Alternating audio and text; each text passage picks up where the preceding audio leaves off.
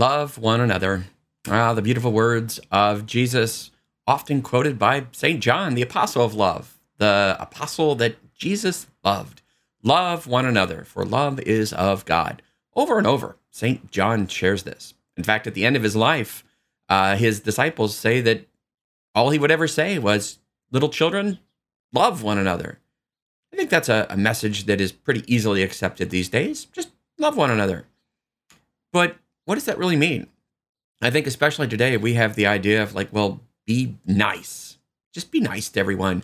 Don't hate anyone, certainly. And, well, really, just kind of go along with everybody. And just if whatever anyone wants to be, that's okay. And really, it comes down to almost a cultural relativism today that, well, there's, there's really nothing true. And as long as there's nothing true, then there's really no reason why we can't all just get along, right? And and then we we love each other. Well, John, the great apostle of love, love one another, has a few things to say about well, doctrine and truth and, and teaching. The things that today we would think are most the antithesis of love. What could be more opposite of love than doctrine and cold, hard teaching? Well, today in the Divine Office from the Extraordinary Form, we get the second letter of St. John. Quick letter he writes to a, a woman uh, who is unnamed, but he, he writes about loving one another. Listen to this. He writes to this woman that um, the presbyter, that's John, to the elect lady and to her children, whom I love in truth. Ooh, there's that word truth with love, and not I alone, but uh, also all who have known the truth. Truth again. For the sake of the truth which abides in us and will be with us forever, grace, mercy, and peace be with you from God the Father, for Christ Jesus, the Son, the Father, in truth and love. You get a theme here? John is combining the word love and truth a lot. I rejoice greatly that I found some of your children walking in truth, according to the commandment that we have received from the Father.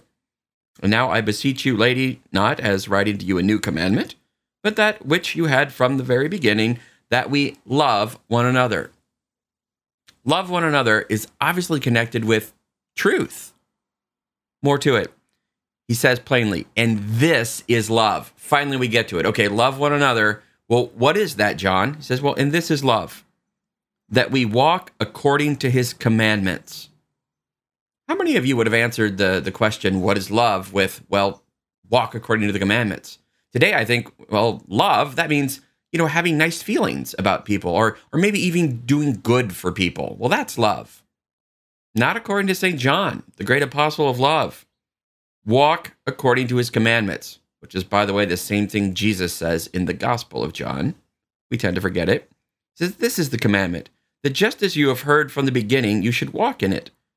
Now, hear this. For many deceivers have gone forth into the world who do not confess Jesus as the Christ coming in the flesh. Wow, there's a big old doctrinal teaching right there. Jesus Christ, the second person of the Holy Trinity, came in the flesh, what we call the incarnation, to be infleshed.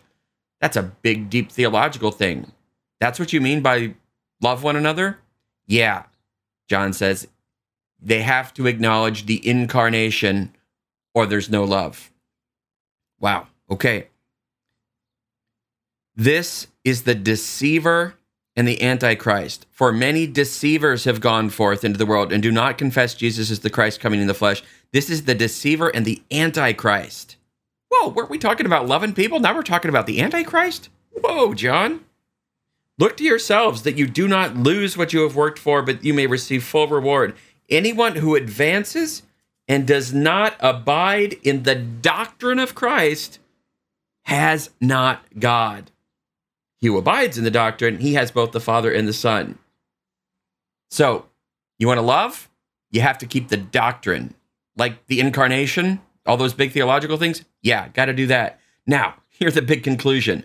If anyone comes to you and does not bring this doctrine, do not receive him into the house or say to him, Welcome. Don't even say hello.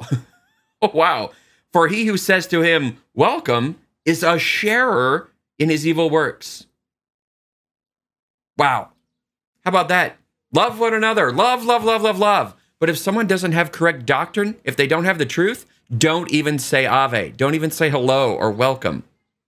So it's pretty clear that love one another does not mean have happy feelings. And it's pretty clear that the doctrine, the truth, sound teaching is pretty darn important because the apostle of love, who says love everybody, says people who come with false teaching don't even say hello or you participate in their false works. Now, does this mean we should be unfriendly to people, that we should, you know, not try to engage people? Hardly. But let's take this as kind of a, a warning against people who say, well, love one another means just forget the truth. Throw out all that stupid doctrine. Doctrine is just for the, you know, the highfalutin theologians. No, the apostle of love, who says love one another, repeats the teaching of Jesus that love is concrete. It means keeping the commandments and following the teaching of Jesus, and it means helping other people to know the truth. In a society that doesn't even acknowledge truth today and wants to talk a lot about love, the apostle of love just says, says there is no love without truth. So we better learn the doctrine and we better keep it, or otherwise, we don't love God and we can't help others to love one another. God bless you.